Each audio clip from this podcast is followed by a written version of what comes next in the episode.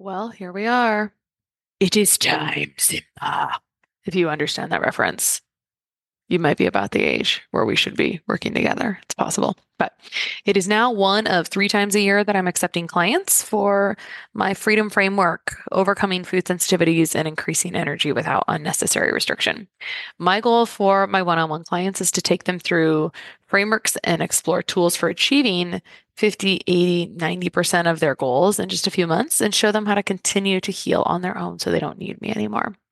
Honestly, I think we're doing great one on one work here, helping women that would otherwise be falling through the cracks, thinking that they're just aging, that they're just moms, that they just and it may be true that they just have stress when really those stress hormones and their other core systems just really need some serious support and some serious love to serve them for years to come without symptoms. So, if you'd like to clear inflammation, eczema, food sensitivities, or improve energy and brain clarity, I'd love to chat with you. You can book a call with me at kristabigler.com forward slash FSS, kristabigler.com forward slash FSS, and that link will be in the show notes no matter what your gene makeup is, most people are still not going to be converting more than what I've seen is 5% of the ALA could be converted to EPA and only 1% would be converted to DHA. Welcome to the Less Stressed Life podcast, where our only priority is providing those aha moments to uplevel your life, health, and happiness. Your host, integrative dietitian nutritionist Krista Bigler, helps health conscious women reduce the stress and confusion around food, fatigue, digestive, and skin issues at lessstressednutrition.com. Now, on to the show. So this week we split the episode into two parts, this week and next week for not really a great reason, except that it seemed like a great option when I wrote the calendar. But it'll be great because we are going to be giving away a couple of omega-3 testing kits that Kristina will eventually talk about in her podcast. So the first part of this week's episode has to do with kind of omega-3 background and kind of what to expect. And next week goes dives more into the prenatal or the pregnancy aspect of omegas. Now there's a little bit, we cross back and forth a little bit, but generally that's kind of how it is. However, if you're not pregnant, you can still listen to the second half and I think you'll still take away some things. So here's how you can enter to win a $50 value omega 3 at home testing kit, omega 3 index kit. So there will be two Instagram posts that come out about this episode, this week's episode and next week's. You can comment and tag someone on that episode social media post on Instagram or on Facebook, or all you have to do is share this episode or share the podcast with a friend and screenshot how you shared it in your text message and email it to hello at lessstresslife.com. So you can get as many entries as you want. There's going to be two Instagram or Facebook posts and you can comment and tag someone on either one. The goal here is you're just sharing the podcast. And if you don't use Instagram or Facebook, no big deal. Just send someone a text with a link to the podcast. You can actually just send them to lessstresslife.com or there's a little like share arrow in your podcast app somewhere and you can kind of hit that arrow and it'll take you into the text message usually. And then just take a screenshot of you sharing it and email it to us at hello at less stress life. That will make sure we can contact you one of those three ways. That makes it the easiest for us to get a hold of you to let you know that you've won one of the free Omega tests. So good luck.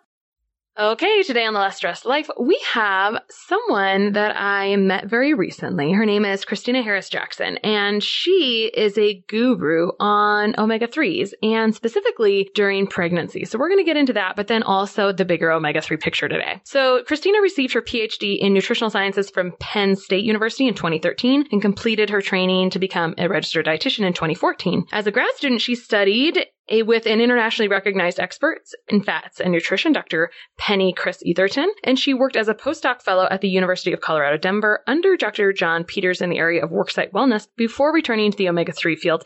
And I think we should talk about why she returned to the omega-3 field. so she joined the family business, there it is, Omega Quant Analytics in 2014, with a particular focus on omega-3s and maternal health, helping to create a prenatal DHA and mother's milk DHA test. So this is actually pretty awesome. Like there's nothing else quite like that on the market. And the reason I'm excited to have Kristina on is a long time ago when I was looking at all my options for Omega testing, I found that this Omega company was just right down the street, not like right down the street, but in the same state as me. There's not that much. We don't have that much. So I was really excited about this. so Kristina came and spoke at our local dietitian conference last month. I saw her dad at the national conference this last month. And so anyway, we're really excited to talk about all this stuff. In fact, Now, I'm going to stop talking here in a moment, but Kristina was actually one of my favorite speakers at our own locally assembled conference. And I think we had a really great slate. So we're excited to have her here. Thanks for joining us. Thank you so much for having me. This is great. Yeah. So let's get into the omega. I'd love to talk about the family biz later because I think it's actually a good part of the story because it talks about the the origin story and like different types of quality omega three testing. But let's get into omega 3s mm-hmm. in general because this is a misunderstood field. I think because we always like it's a popular thing. Omega threes are one of the top recommended supplements. You can see them everywhere. So let's talk about what is an omega three and what goes into that. Oh, yeah. This is a very, it's simple to us, but it gets confused really quickly. So omega 3s are a type of fat and there are different kinds of fats called, and we call them fatty acids and they just have different structures. So it makes them do different things in your body. And omega 3s are a kind of fat that have a double bond on the third carbon from the omega end, hence the name omega 3. So a fat actually is just a long chain of carbons. And so when you get double bonds in there, then that's how we kind of name fats. And so omega 3s are found really almost exclusively in marine life in nature. So fish is really our only natural dietary source of omega 3s, unless we wanted to eat phytoplankton, but that's not going to work for humans. So it's this really concentrated, it's this nutritional source that is really, really specific. And so that's made it kind of difficult for the general population and kind of our modern times to be getting enough omega 3s through their diet. Well, let's yeah. dissect that just for a moment because you talked about just mostly marine life and nature, but are we talking about DHA and EPA or yes. can we talk about ALA? I jumped right into there. Yeah. Yes, so there's two right kinds because because people this would be mm-hmm. confusing mm-hmm. if people are looking at their chia seed bag and it says great yeah. source of omega threes, right? Like clarify. Right. Yeah, thank you so much. I'm so into the long chain that I just skipped right over it. So the whole family of omega 3s starts with alpha linolenic acid, and that's what you find in chia seeds and walnuts and plant based. So that's a shorter chain omega 3, but it's the essential one. And essentially we can take that omega 3 fatty acid ALA and our bodies can metabolize it to add carbons and to take away hydrogens and to make them longer and more unsaturated. As your body does that, those are the fatty acids that we study, the longer chain EPA and DHA. So our bodies can make EPA and DHA, but those are the two that we also get from fish and marine life. And our bodies are pretty inefficient at making EPA and DHA from ALA. And so it's much easier to eat it in fish to increase your levels or to boost the amount of long chain omega 3s in your body. I talk about this all the time with people specifically because I work with a lot of skin issues, right? So mm-hmm. we think about consuming omegas from plant sources like chia or flax, but you mentioned that it's inefficient for your body to convert it to an animal based EPA and DHA. I always just call it plant based omegas, animal based mm. omegas, ALA mm-hmm. plants, EPA, DHA, animal based, you know, because you need a body to make that happen. Um, mm-hmm. And so that's why a fish body is a possibility. Mm-hmm. And actually, I'd like to talk about omegas in other animals and kind of what the differences are there because there's some chatter about, okay, so if we're doing grass fed animals, are we getting mm-hmm. higher omegas or whatnot? So let's talk mm-hmm. about that too too. But first of all, yeah. why are humans so inefficient at converting that? Do you think? Is it genetics? Because I have, you know, the FADS gene where I don't convert that very mm-hmm. well. So I talk to people about like, I'm always going to need some omegas. Like I'm going to need to eat fish, period. But mm-hmm. maybe that's a pretty generalized statement. It's not. I think in general, the FADS genes and the ELOVL genes are, they code for the proteins, the enzymes that convert the ALA over all the way up to EPA and DHA. And there are differences in people. Some are a little bit more efficient depending on their specific gene for those genes.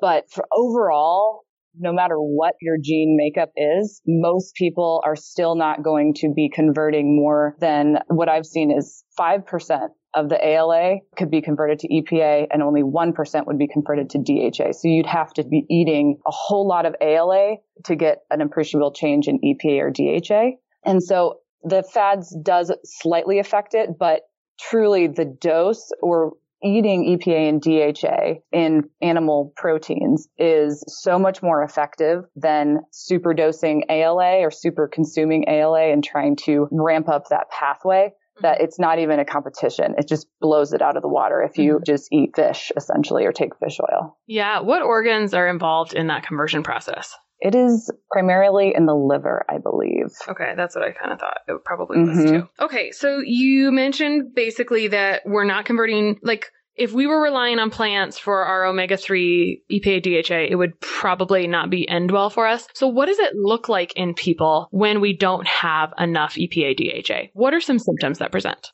Yes. And so these symptoms are like they're relatively subtle because the body does a lot of things to compensate when it doesn't get what it needs. But some of the symptoms that we've been noticing more over the years as we've been studying this is dry eye is one of the most common ones these days. Joint pain is also something that has at least omega 3s have been shown to improve that. And then there's some evidence with anxiety and depression, which also could be for a number of other reasons. But some of the issues with all of these is they're multifactorial. So omega 3s can play a role in all these. Where we've really done most of our research is in the world of heart disease and longevity. And those aren't really situations where you get symptoms. It's where we look at studies and follow people over long periods of time and find people with high levels of omega 3s, EPA and DHA in their blood live longer, are less likely to have heart attacks, things like that. So that's a completely different kind of perspective versus the immediate symptoms of omega 3 deficiency. Sure. Although it is a commonly recommended supplement. I mean, really mm-hmm. it is. And so do you think that stems from the whole cardiovascular and longevity benefits? I don't know that. I think we're just starting to talk about longevity as a thing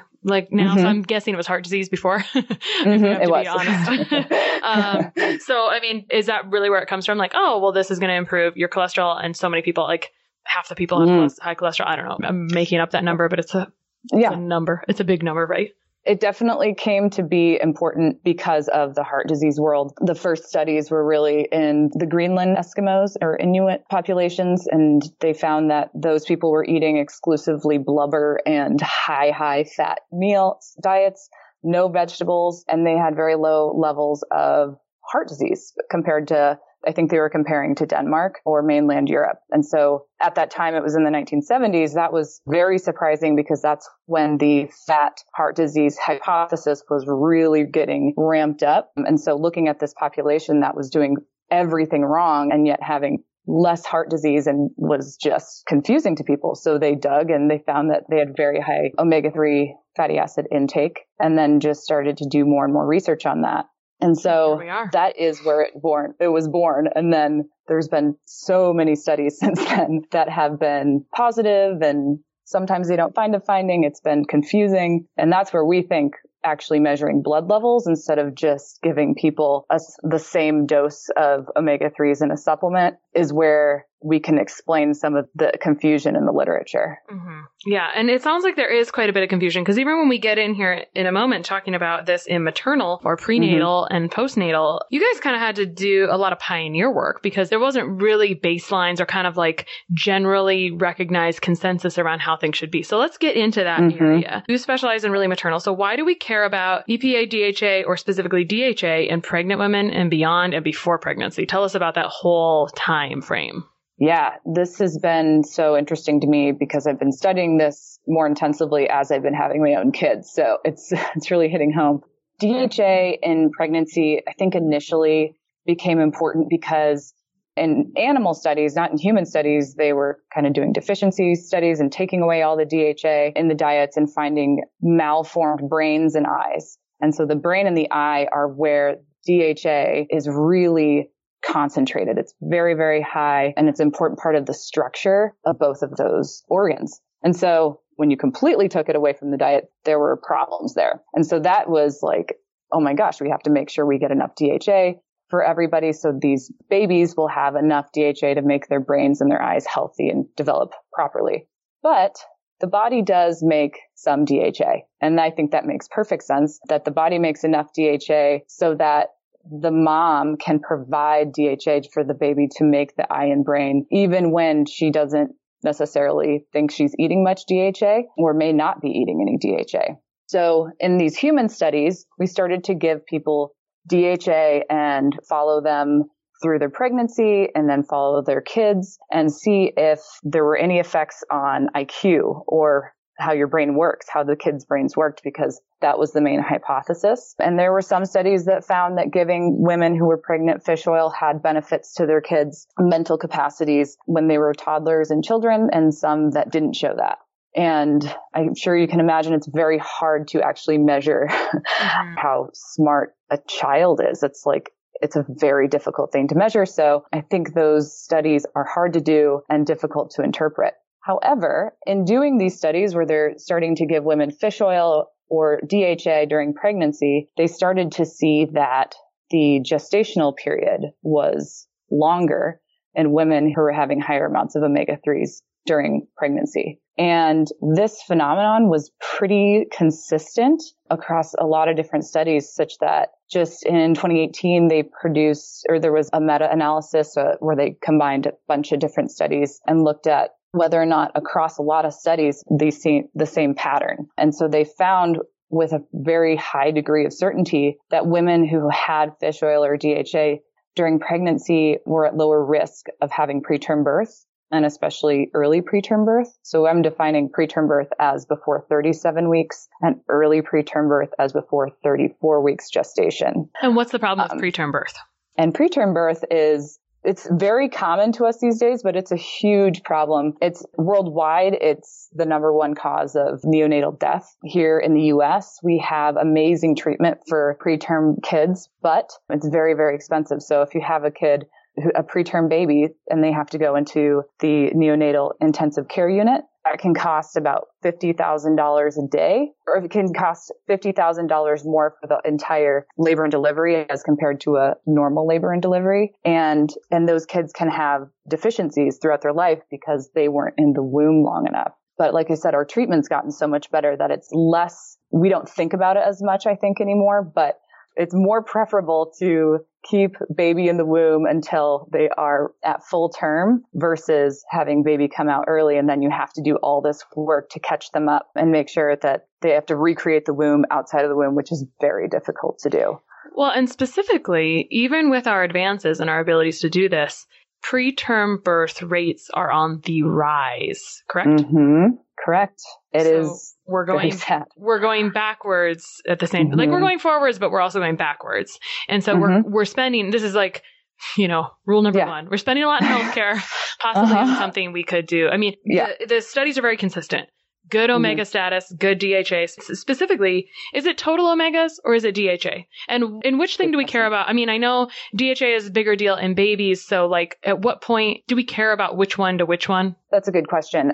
DHA has been studied on its own as a supplement and shown to work to elongate gestation. Fish oil has been studied and that has both EPA and DHA in there. And so the EPA does not seem, at least if we look at blood levels of EPA, it doesn't seem to be playing as big of a role as DHA. And I think just the history of DHA as a structural piece of the brain and the eye made DHA link to pregnancy more than EPA. But having a, a high EPA level is good as well. mm-hmm. But the research has just really been focused on DHA.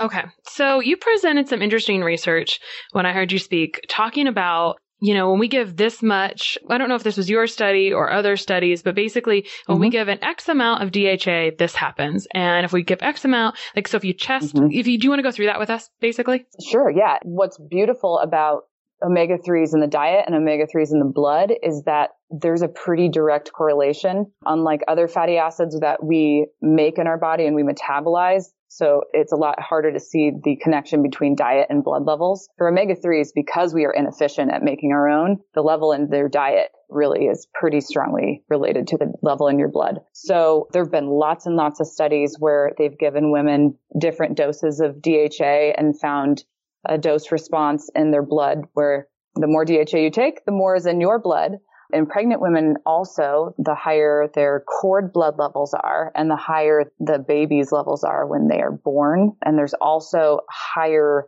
breast milk DHA levels, at least for the first about six weeks, if you have higher DHA during pregnancy. So it all works together. Okay. So specifically something that I saw, so I'm going to kind of read off the, some of the notes I have from your presentation. So if someone was I'm hoping to get this right. Basically, if someone had adequate omega 3 status in their blood and we gave them mm-hmm. DHA supplementation, it was Mhm. like fine, but there was not really a big difference. But if they Mhm. were inadequate in testing and you gave them Mhm. DHA, it improved. So if you're already good, it didn't really make a difference. If you were deficient, Mm. it made a big difference. Was that correct? And then, am I wrong? No, no, I'm trying to think about which study you're talking about. I think the study you might be referencing is a study we got run the fatty acids on that was conducted in pregnant women. They were looking at choline and they did a controlled feeding study. So they offered, they provided all the food for these women. And then in that controlled feeding, they gave them 200 milligrams of DHA a day, which is kind of the standard pregnancy dose right now across the board. So this was just, we knew exactly how much DHA they were getting. What happened in that was for the most part, the pregnant women that they tested, if they took the, if they were on this diet, they still saw an increase in their blood DHA levels from the beginning of the study to after 10 weeks of this diet. Women who were of childbearing age but not pregnant had the same effect. If they were taking 200 milligrams of DHA a day, they had an increase in blood level. The group that didn't change was a lactating group. So they had women five weeks postpartum start this diet, go on this 200 milligrams a day of DHA, and they found that women who were higher at the beginning, at baseline, they had higher DHA levels. When they went on that 200 milligrams a day, it didn't appear to be enough. So they actually had a decrease in some cases in their blood levels of DHA. Women who were very low, that 200 milligrams was enough to help raise them up. So essentially with the lactating group, I think the demands of breastfeeding were so much that that 200 milligrams of DHA a day was not enough to meet the needs to maintain mom's DHA status and provide enough DHA for the breast milk. In addition to healing from pregnancy and labor, Right. which is a huge deal. Mhm. Yeah, huge deal. There's like a whole like thing around postpartum that has not really been addressed fully that needs like I hope it's coming. Right. I hope I hope we can create a Right. because it's like a big deal. So essentially so- mama's giving all the DHA away. And so Yeah. baby needs it to grow brain and eyes and all the things, you know, and Yeah. to be super smart. So Yeah, there's some really cool stuff about that where like we have store our fat stores. Literally our body will pull DHA out of our fat stores and put it and the placenta will pull DHA specifically out of mom's blood.